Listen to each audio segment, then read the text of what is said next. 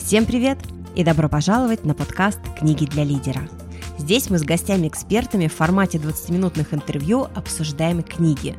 Книги, которые вдохновляют, открывают новые инструменты, расширяют горизонты, то есть, по сути, помогают стать тем самым лидером, за которым хочется идти. Каждый эпизод посвящен одной конкретной книге. Сегодня будем обсуждать трудные диалоги, что и как говорить, когда ставки высоки. Авторов аж четыре. Кэрри Паттерсон, Джозеф Грейни, Рон Макмиллан и Эл Свитслер. А у меня в гостях Светлана Завражного. Эксперт в области проектного управления, сертифицированный руководитель проектов и интегратор Института Адизиса. В профессиональном бэкграунде Светланы – построение проектных офисов, управление проектами трансформации и реорганизации бизнес-процессов, развитие проектной культуры и 25 лет опыта в крупных российских компаниях. Меня же зовут Юлия Павлухина, и начинаем. Светлана, доброе утро. Доброе утро, Юлия. Какую книгу будем сегодня обсуждать? Мы сегодня с вами поговорим о книге «Трудные диалоги». Что и как говорить, когда ставки высоки. Скажи, пожалуйста, а чем эта книга может быть полезна лидерам и кто такой для тебя лидер? Спасибо за вопрос, Юль. Книга полезна тем, что она учит не только лидеров, но и всех людей правильно коммуницировать, правильно выстраивать взаимоотношения, решать сложные коммуникативные задачи, решать сложные вопросы и договариваться с людьми. Кто такой для меня лидер? Лидер тот, который умеет повести за собой всю большую команду для достижения целей. Лидер – это тот, кто видит, куда надо идти, берет с собой команду и достигает цели. Я вот слушаю всегда, и мне кажется, что лидер – это в наших глазах такой супермен, который прямо мир спасти и розы посадить. И мир спасти, и розы посадить. Нет, сам лидер розы сажать не будет. Но вот если он сказал, что, ребята, вот здесь нужно сделать город-сад, то за ним пойдет команда, которая поможет сделать ему город-сад. И вот а, лидер тот, который вдохновит этих людей на то, чтобы они пошли и сделали этот город-сад. За город-сад? За город-сад. Светлана, ты знаешь, я когда готовилась к нашему интервью и читала отзывы про эту книгу, Сначала прям была такая воодушевленная, потому что отзывы в основном все были такие, о, о, это изменило мою жизнь, это изменило мою жизнь. Я такая, вау, надо бежать читать. А потом стала встречать какие-то, ну, не настолько вот однозначные мнения. И, честно говоря, мне очень а, интересно узнать а, твою точку зрения на эту книгу. И я, кстати, буду вот периодически задавать, наверное, немножко такие вот с подтекстом вопросы, чтобы выяснить для себя, вот те отзывы, которые вот были не совсем вау-вау, они действительно такие, или книга все-таки стоит, чтобы ее прочитать? Согласна? Согласна. Но прежде всего предлагаю тебе сыграть в игру «Правда или ложь». Я тебе дам три факта про книгу или ее авторов и попрошу тебя ответить, правда или ложь. Может быть, немножко пояснить. Сыграем? Давай. Итак, Первый вопрос. В предисловии ко второму изданию этой книги Стивен Кови написал, что получив от авторов рукопись еще первого издания 10 лет назад, он узнал для себя много нового. Хотя сам к этому времени уже не первый год обучал людей своему навыку номер пять. Сначала стремись понять, потом быть понятым. Правда или ложь? Ты, конечно, меня ставишь в тупик. Настолько я ее не помню. Будем говорить, что правда. Да, это действительно так. И самое интересное, что Стивен Кови написал аж два предисловия, то есть к первому изданию, ко второму изданию. Второй вопрос. На Amazon.com у этой книги только пятизвездочные рейтинги. Нет, неправда. Не может книга нравиться всем одинаково. Третий вопрос. Методология, предлагаемая авторами, базируется на идее, что перед началом переговоров необходимо мысленно отнести собеседника к сангвиник, холерик, меланхолик и флегматик и в разговоре зеркалить. Нет, неправда. Да, это я уже нафантазировала. Переходим тогда уже непосредственно к обзору книги. Да, поехали. Светлан, если бы ты была автором этой книги и пришла ее пичить в издательство, то как это звучало? Друзья, у вас у каждого в жизни есть трудные диалоги, которые вы проводите с партнером, с женой, с мужем, с ребенком. И эта книга прям учебник, который бери и делай. Он учит вас, как проводить трудные диалоги. Как сделать так, чтобы трудный диалог стал конструктивным, чтобы вы пришли к решению, не теряли время и оставались со всеми в хороших взаимоотношениях. А что такое трудные диалоги в данном контексте? Трудные диалоги – это когда есть противоположное мнение, есть сильные эмоции, а ставки у вас высоки. Вам необходимо решить этот вопрос. То есть если у вас, для вас не важно, какой будет выход из этого вопроса, то вы можете просто пройти, пойти на компромисс и разойтись.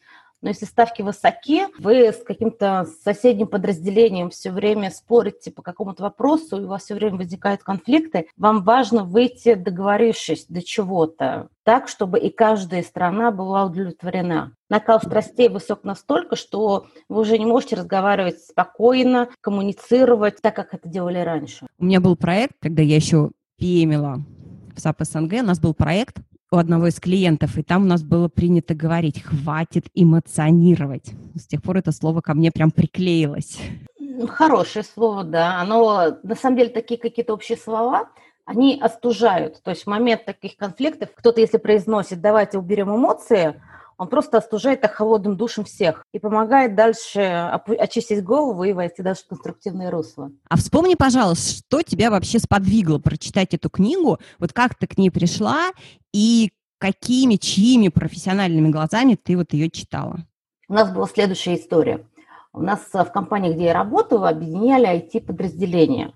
То есть если раньше IT-подразделения были в разных предприятиях, нас собрали в одно предприятие и нас делили, то есть кто будет заниматься архитектурой, кто будет заниматься поддержкой пользователя, кто будет заниматься управлением проектами. И в этот момент времени мы все не знали, как работать, как перестроиться на работу, как коммуницировать, как воспринимать себя в новой роли, как воспринимать товарища в новой роли – правила, была утряска правил, то есть их еще не было, они становились, и у нас было очень много конфликтов. И это очень плохо отражалось э, на наших заказчиках, на наших mm-hmm. клиентах. И конфликты эти были прям вот, э, знаешь, они приходили на эмоции, они были эмоциональные, и они приходили на личности. То есть мы начинали друг друга обвинять в некомпетентности, mm-hmm. в том, что он ничего не делает, в том, что он ничего, все срывает. У нас запустили такую программу «Эффективный руководитель». И в ходе этой программы у нас а, закупили нам этот тренинг «Трудные диалоги». Этот был тренинг по этой книжке. Это был самый лучший, наверное, для меня тренинг. И как бы подготовка к этому тренингу я взяла эту книжку, прочитала. И она стала такой, знаете, моей настольной книжкой. Чем нам это помогло? Мы все прошли этот тренинг, мы все, как вот ты говоришь, уберите эмоции. То есть у нас вышли мы оттуда с одинаковыми словами, угу. у нас выровнялся понятийный аппарат, и мы научились друг с другом коммуницировать. Вот это было очень круто. То есть мы перестали обвинять друг друга, мы поняли, когда мы обвиняем кого-то, почему мы это делаем, и мы поняли, почему этого не надо делать, и как надо было вести себя, и как надо было вести диалог так, чтобы мы командой реализовывали проект, а не спорили, кто из нас круче или не круче. Прям хочется сказать world peace. Ну, там следующие слова такие были, то есть такая интересная, знаешь, конструкция. Почему мы друг друга обвиняем? Потому что любое его действие я начинаю дальше дофантазировать своими эмоциями, своим настроением, и я рассказываю самой себе ту историю, в которую я начинаю верить. Почему он себя так повел? А на самом деле, если отделить вот все истории от фактов, то есть просто mm-hmm. факт. А дальше у каждого этого факта есть свои истории, они разные у каждого. И история рождается от моего настроения сейчас, от моих эмоций. Может, мне до этого кто-то уже завел, и я уже разозленная. И я один, один тот же факт могу интерпретировать по-разному. И когда мы вот это все разобрали, то есть мы стали разговаривать друг с другом следующим образом. Слушай, это твоя история. Факт такой-то. Моя история к этому факту вот такая-то. Давай выровняемся. О, это любимое слово «выровняться». Мне кажется, для всех проектных команд. Светлана, скажи, пожалуйста, а вот как ты думаешь, кому эта книга может не зайти? Или, может быть, какие должны быть предпосылки, чтобы, наоборот, книга зашла? У человека должно быть, наверное, то время, те эмоции, те желания, и, знаешь, наверное, какой-то его личностный рост должен быть.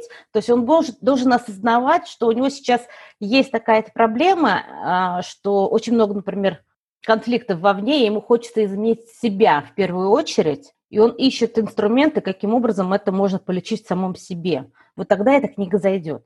Если у него такой проблемы нету, то, как часто бывает, мы все умные книги читаем, и они нас просто проходят мимо. Вот эта книга, наверное, была именно в тот момент времени, и она у меня лежит на подкорке до сих пор. То есть, когда меня спрашивают, какая у меня любимая книга по бизнесу, она, я даже не задумываюсь, я говорю «Трудные диалоги». Она настолько а вот... легла именно в то время, вот когда мне это было нужно и необходимо, что вот просто трудные диалоги. А ты знаешь, я вот среди отзывов нашла такое мнение, при том вот не один раз, что некоторым книга не заходит, потому что примеры в ней, которые приводят вот э, четыре автора, они несколько утопичны, что ли. То есть такие приводятся идеальные ситуации, что вот люди в реальной жизни, они не реагируют так, как вот описано в этой книге. Тут не было у тебя какого-то такого ощущения? Не было. Знаешь, что у женщин есть такая поговорка «сама придумала, сама обиделась». Вот тебе такое? Умной женщине повод не нужен. Ну, типа того. Так вот, в книжке есть такой пример, который вот он у меня до сих пор остался в памяти из этой же серии. Жена стирает э, ну, одежду дома, муж где-то на работе, и она его штаны там, машину стира... в стиральную машину э, утрамбовывает, и оттуда выпадает какой-то чек из какой-то гостиницы. Жена, пока муж пришел с работы, короче, сама придумала, сама обиделась, готовая к разводу. Муж приходит, жена вся на взводе, начинается скандал, истерика. Потом они разбираются. Ну, она же не показывает чек, она же сразу придумывает свою историю в это mm-hmm. время и э, начинает рассказывать ему в эмоциях. Потом, когда все-таки удалось им перейти в разговор, в нормальный, он спрашивает, с чего это вдруг. Она показывает этому, ему этот чек. Он сидит на него, долго-долго смотрит, говорит, слушай, дорогая, мы с тобой там, помнишь, год назад ездили туда-то, до гостиницы оттуда, мы с тобой там были вместе. А. Вот, понимаешь, чек – это факт. И сколько разных историй на основании одного факта может быть придумано. А вот часто бывает, э, переводные книги ругают, что они ну, неприменимы в наших российских реалиях. Да? Вот если брать, опять же, примеры в этой книге, те приемы, которые авторы предлагают, вот в российских реалиях вот э, все-таки, насколько ты думаешь, они вот широко могут быть распространены и распространены ли? Ну вот этот пример с чеком может быть наша реалия? Наши может. Но у нас тут, наверное, сковорода может уже вот в реале войти. Может, наши реалии может. Я соглашусь с тем, что, например, так как книга была написана ну, несколько лет назад, соответственно, те примеры а, через несколько лет они будут просто не восприниматься новыми слушателями. Потому что вот эту историю про чек наше с тобой поколение, оно еще поймет. Потому что мы видели чеки из гостиницы, мы знаем, как они выглядят. Наши дети не поймут эту историю в принципе, потому что вот этот факт наличия чека у кого-то в кармане для них будет недоразумением, ну, потому что есть онлайн-регистрация, онлайн-бронирование, и таких бумажных артефактов у них просто нету. Поэтому, так как эти были примеры написаны несколько лет назад, я считаю, что они и там, и у нас они работают. Ну, история с чеком, да. А вот насколько эта книга, с твоей точки зрения, легко читается? То есть это сел, проглотил, или, не знаю, или это медленно, с карандашом? Это, наверное, зависит от настроения и от того желания, которое есть. Мне читалась она легко, ну, потому что там простыми словами, там, незамысловатые сюжеты.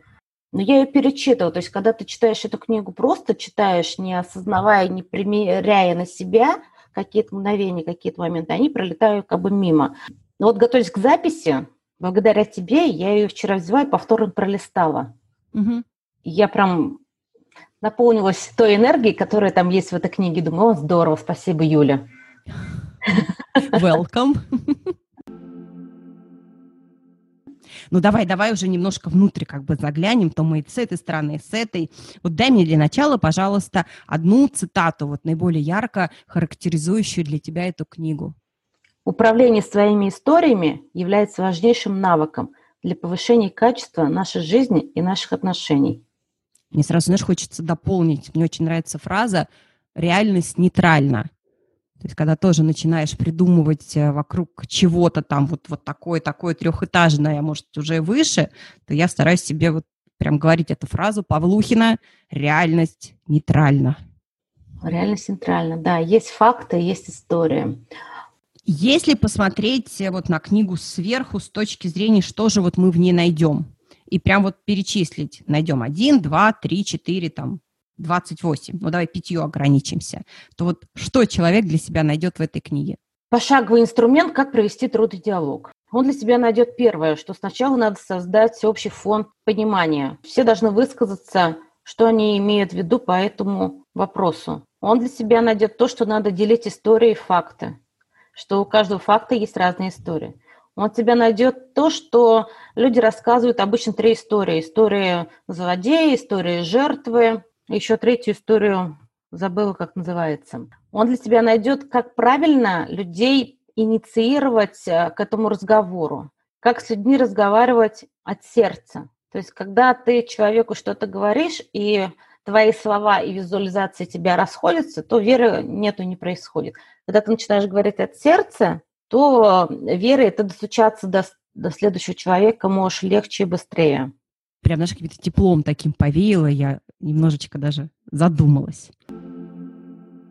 А может быть, еще есть история о том, как эта книга помогла тебе на практике?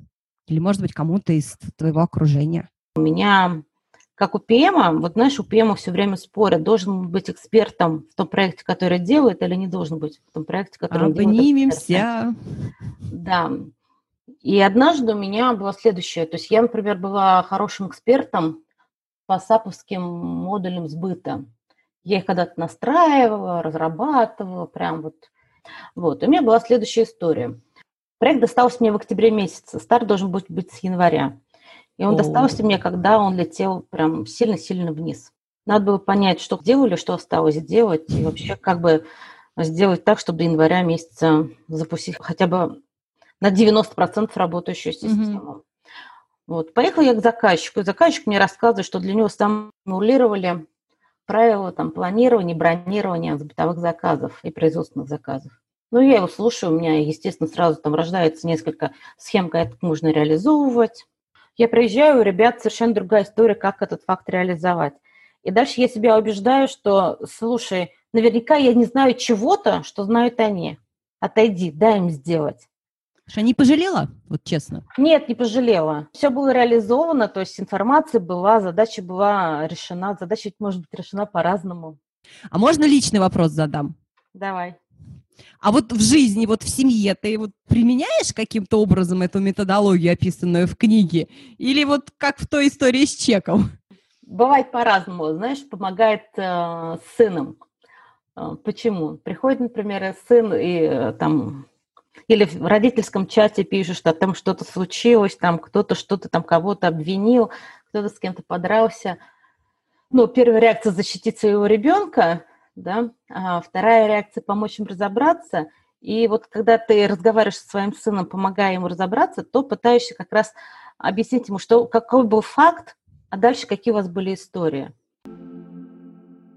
И в завершение попрошу тебя поделиться каким-нибудь лайфхаком, связанным с чтением. Вот даже не ограничиваю тебе, говоря нашим пемским языком, скоп.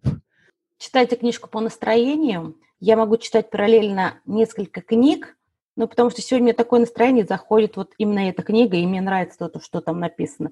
Или вдруг мне есть потребность прочитать именно это, и это здорово. Возвращайтесь к книгам. Благодаря Юлиному подкасту у вас действительно есть потребность, желание и возможность возвращаться даже к своей любимой книге. И это здорово. Читайте, делайте пометки, рассказывайте о них, проводите у себя книжные клубы, делитесь э, теми знаниями, которые вы подчеркнули в этих книгах. Там есть действительно мудрые мысли, которые вот вроде как бы мудрые мысли, вроде ты даже про нее знаешь, но вот подчеркнутые в тот период времени, который это вот прям тебе необходимо, она становится, знаете, такой мудрой в квадрате. Светлана, спасибо тебе большое за интервью. Хорошего тебе дня и до встречи. Спасибо, Юля. Побольше таких интересных подкастов. Пока-пока. Пока. -пока. Пока. Это был четвертый эпизод подкаста «Книги для лидера». Как вы? Открыли для себя эту книгу? Или захотели перечитать? Буду рада обратной связи. Подписывайтесь на подкаст, оставляйте рейтинги и отзывы. Этим вы поддержите меня морально, а подкаст почти физически. Он двигается от этого вверх в чартах подкаст-платформ и становится видимым для новых слушателей. В следующем эпизоде мы будем обсуждать с Еленой Лесных книгу «Принцип ОС. Достижение результатов через персональную организационную ответственность». Не буду спойлерить, лишь поделюсь. Хожу под впечатлением с понедельника, а в голове как мантра крутится. Юль, башмачки тоже на тебе. До встречи в следующем эпизоде. С уважением, Юлия Павлухина, ПМ, полюбивший фасилитацию.